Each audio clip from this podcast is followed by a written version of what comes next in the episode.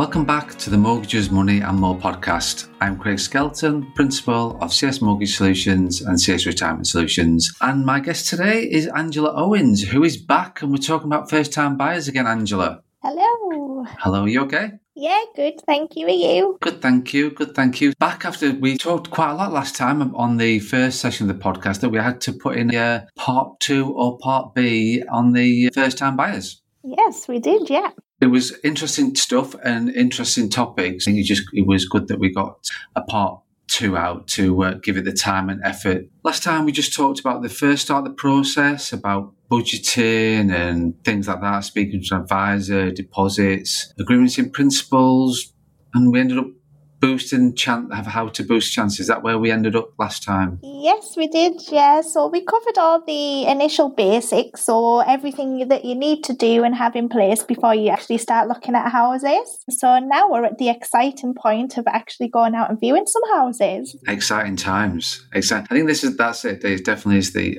this is the exciting part of looking for your new home, really, isn't it? Yeah, absolutely. And that's why people jump to this, the first bit, rather than doing it the way that we sort of talked about in the first episode of the podcast. That's why people jump to this quickly because this is the exciting time. Now thinking, I've got my AIP in my hand, I've boosted my chances, I'm starting to view sort of what's what do I need to do now, Angela? So would just recommend just going out and viewing loads and loads of houses. So try and have a, a, bit of an open mind with it. You know what your price range is, so you know what type of priced houses you can look at. But I would just recommend going and looking at as many houses as you can. Sometimes people might have a specific idea in mind of exactly what they're looking for, but sometimes if you view a lot of houses, you might find that might change with the more that you look at. Do you find that a lot? Yes, definitely. Yeah, yeah. And it, ultimately, the more houses you look at, you'll take a, a, lot of things from each house and you'll figure out what you do want, what you don't want. And eventually, once you've seen enough houses, you'll have a very clear idea in your mind of what you want and, and you'll find that special one. Yeah, definitely. I think it's just open up a little bit and don't be too specific on because I see them where I want to live on this street, whereas it's like let's just open up a little bit more and let's look at I'm looking up to this price. Let's just look a little bit more because that might get you open up to a little bit more in terms of um, bedrooms or location or anything else as well. So I, think yeah, I think it's just book plenty. I totally agree with you on that and look at just don't be too specific, but actually still be have a good idea of what you're looking for. Yeah, absolutely. And when you do find the one that you think might be the one that you want to put an offer in and move into, take other people with you to see that house. Obviously, that might be a little bit more difficult given the current circumstances with COVID and lockdown. But once that's over, take people with you, take your parents, your friends, aunties and uncles. When I bought my house, I took every Tom, Dick, and Harry to see my house before I bought it. But yeah, just get second opinions and yeah, really think about it before you do dive into it because it's such a big commitment.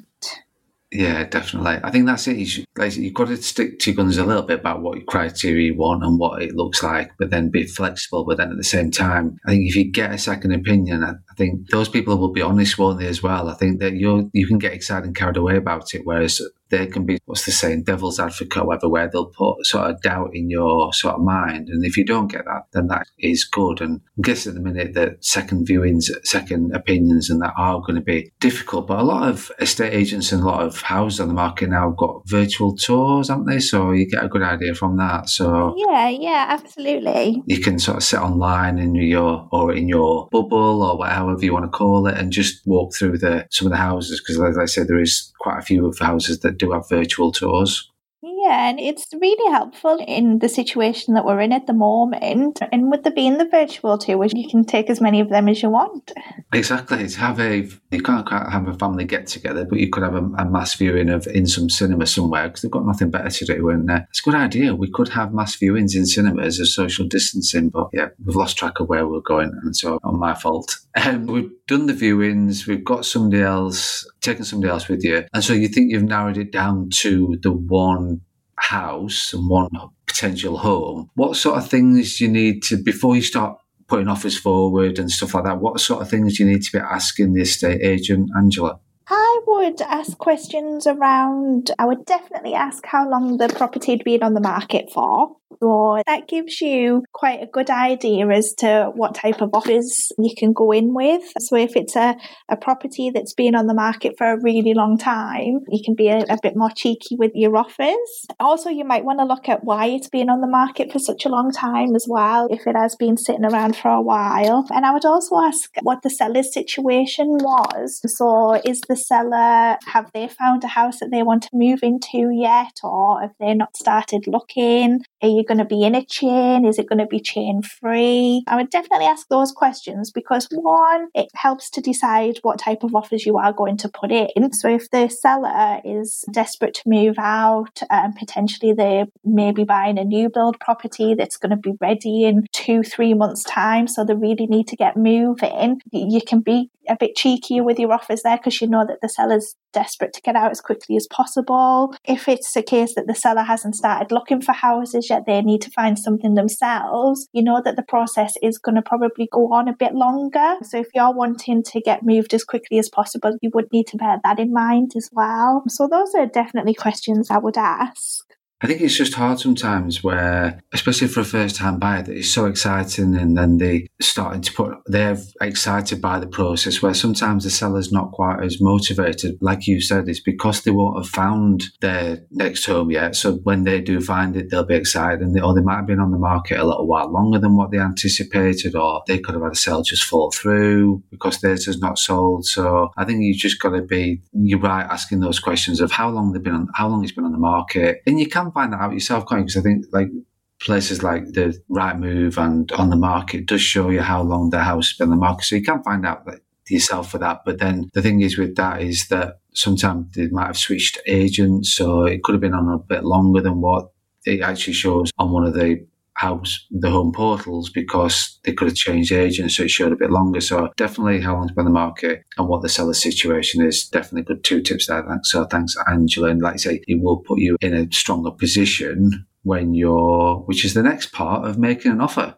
yeah, so again, before you make your offer, just do your research. So I would definitely recommend going on Rightmove and just having a look at what similar properties in the area have sold for. So I would definitely look at properties on the same road, but maybe increase your search to properties within a quarter of a mile radius and have a look at what type of prices they've sold for in the recent recently, because that will give you a really good guide as to what type of price or what type type of value that the property should be getting sold for. So quite often people do put the houses on the market for quite a bit higher than what they are worth. So definitely, definitely do that research because it will really help you when you start putting your offers in. I think that's definitely such good advice that Angela in terms of because people do get excited and we understand like we all accept this the exciting times, but it's important that to do this research because that could save you quite a bit of money not only on the offer and what the house and the the house purchase price that you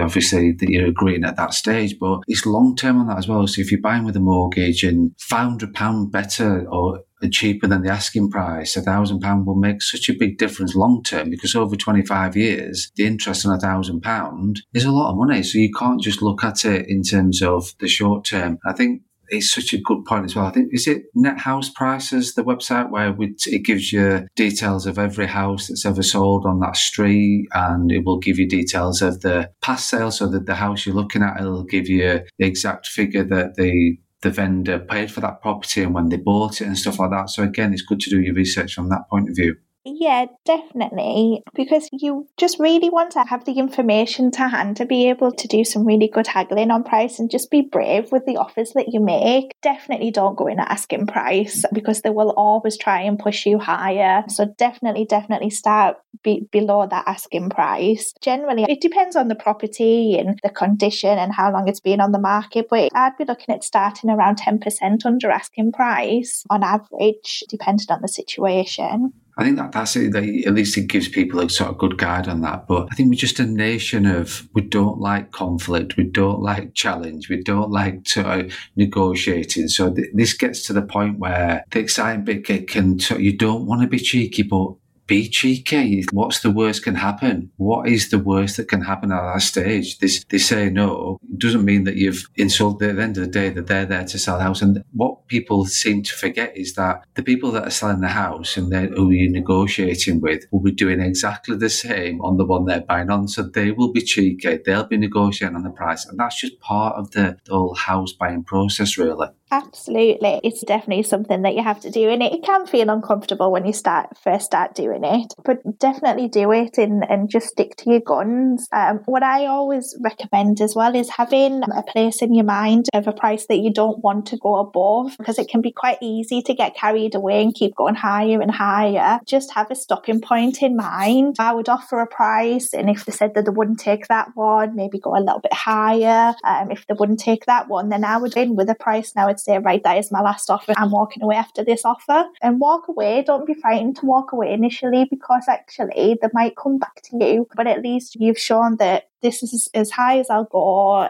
This is it take it or leave it. And, and quite often you do get an acceptance at that point. And you can always go back afterwards. Just because you say it's your last offer doesn't mean that it is. You can go back a couple of days later. But yeah, it's always good to have that point in mind and just be quite firm with that last offer. Angela, I'm absolutely loving this because this I can just tell it's from experience of working with your clients over the years of what this situation and you're dealing with this situation day in, day out. I can just tell that this is what you know and love. And I think going back to what you said is, like, use the word be brave. I think you've got to at this stage, haven't you? Just don't take all the emotions out of it and just be brave and have that ceiling point, like you said, because it is too easy to get carried away. Just have that ceiling point, definitely. Good. So the exciting news is now the next part of the process. We have been brave and we've negotiated offer and we've got our offer accepted on our new home. What happens next?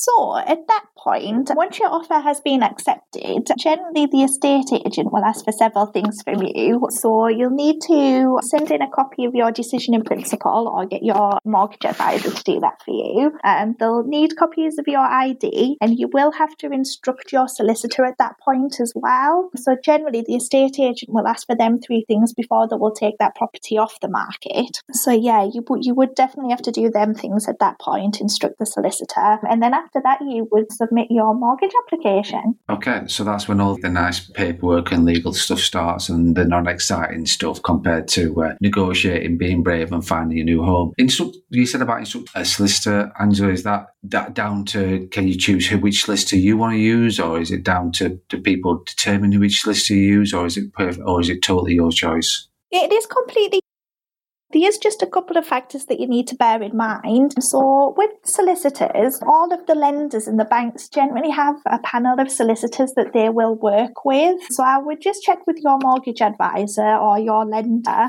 that the solicitor that you want to use is on their panel. And as long as they're on their panel, then you can choose whichever solicitor that you want to use as long as it is on the lender's panel. Usually, the estate agent may recommend a solicitor. Your mortgage advisor will usually be able to recommend recommend a solicitor, but it is ultimately your choice. You don't have to go with any recommendations or anything like that. You can choose who you, who you want to go with. Okay, we just need to make sure that they're on the lenders panel. That's the big key to it because we do. I'm sure you've seen it. I've seen a lot where there's people that are not on the lenders panel, so that's it's important to do that. So I've got my, uh, my solicitor. I've been in with my AIP. I've been in with my ID to the estate agent. I've submitted my mortgage application. So what happens next? The next point, once you've submitted your mortgage application, you may want to look at surveys. So, with the surveys, usually when you do a mortgage application, or always when you, you do a mortgage application, the lender will always want to carry out their own survey just to double check that the property is worth what you're paying for it, it's suitable security for your mortgage. So, quite often it is a free survey with the lender, but it is a very basic survey. It is literally just checking that the property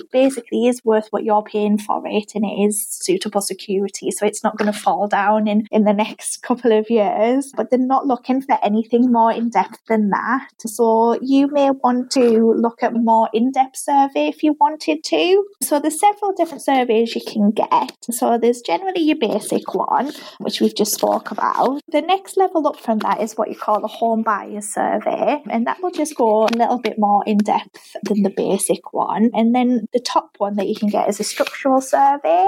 These surveys, it's not something that you legally have to do. It's completely your choice whether you, you do it or not. Sometimes the lender will let you upgrade the basic survey that they do for a cost, or you can just shop around and, and get a local surveyor to go out if you want to do. But if you speak to the, the surveyors, they will help give you an idea of what the most suitable survey would be as well. Um, so it would all be based on the age of the property, the type of the property. So that would help you decide what type of survey that you did think would be best suited to what you wanted and what you needed.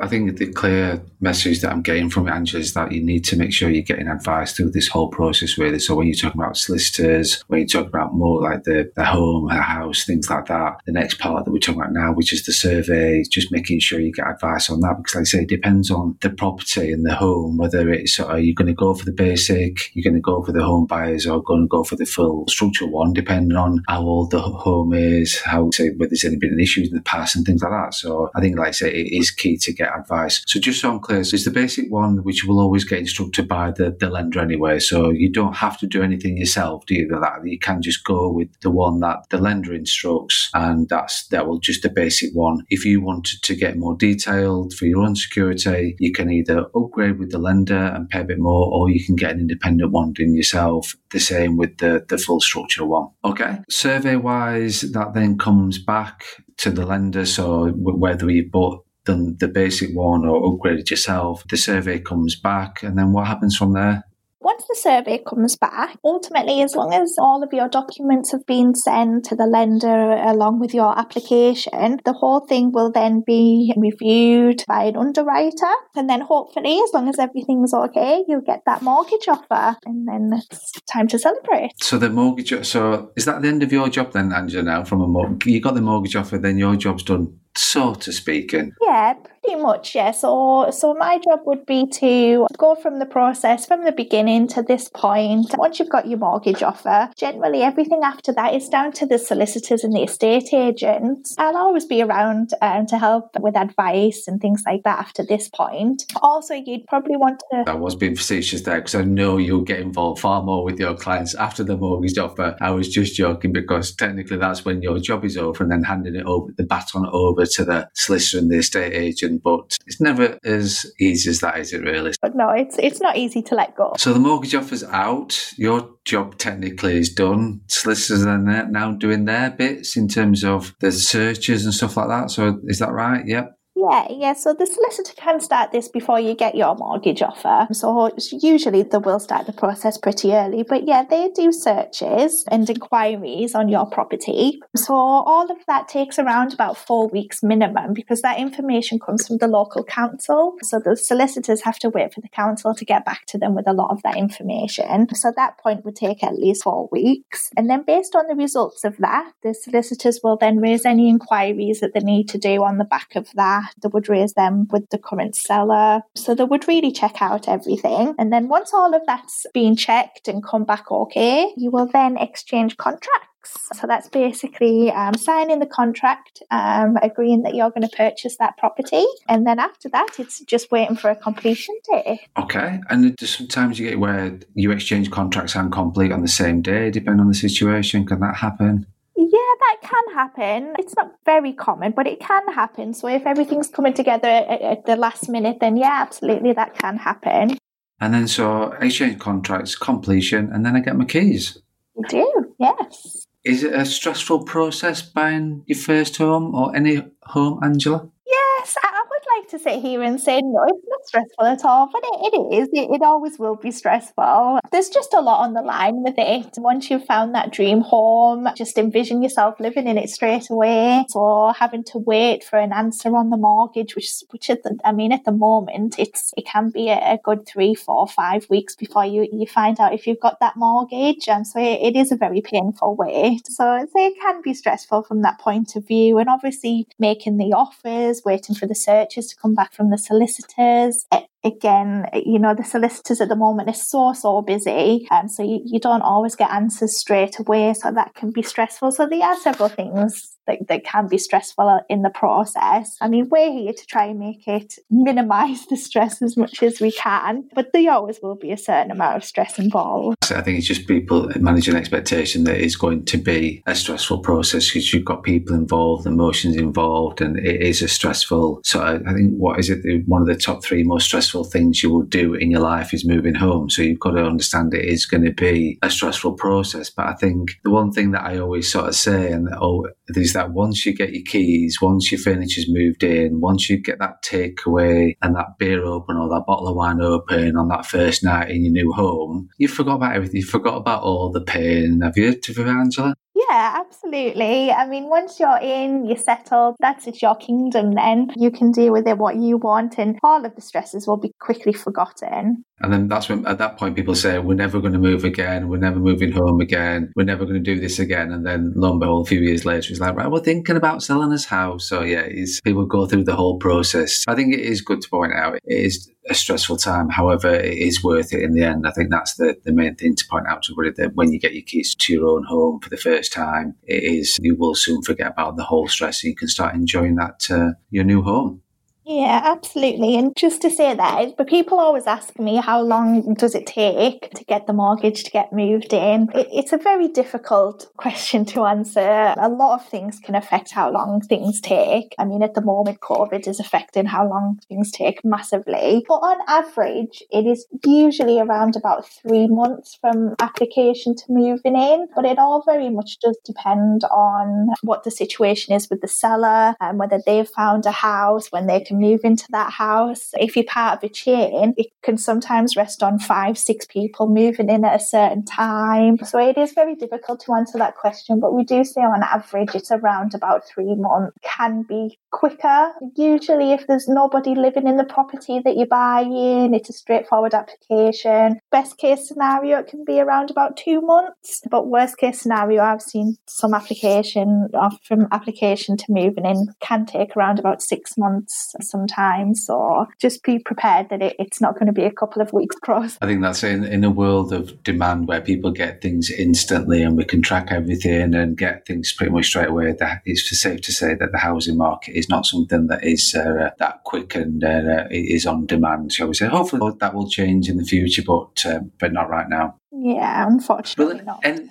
anything else you would like to add, Angie, before we end part two? No, I don't think so. I think we've pretty much covered everything in a lot of detail there. But yeah, just remember what you are buying for. When it does get stressful, know that will pass and it, it will all be worth it. Focus on the end goal. That's a good point to finish on, Angela. That's a good point to finish on. Angela, I've really, to be fair, both podcasts that we've done have been really informative, really easy to do. I didn't think we could fill as much time talking about first time buyers as we have, and we've had to do it in two parts. And again, we've gone on for well over 20 minutes, yet again, even on part two. But thank you so much for your time. Thanks for so much for your insight. It is really, it's clear to see that your experience and these sort of the tips and hints and things like that are from the heart and from your experience. So, Angela, thank you very much for being part of the podcast again. And thank you. And next time, I guess, will be Jane Kelly, and we're talking about lasting power of attorneys. And thank you for listening.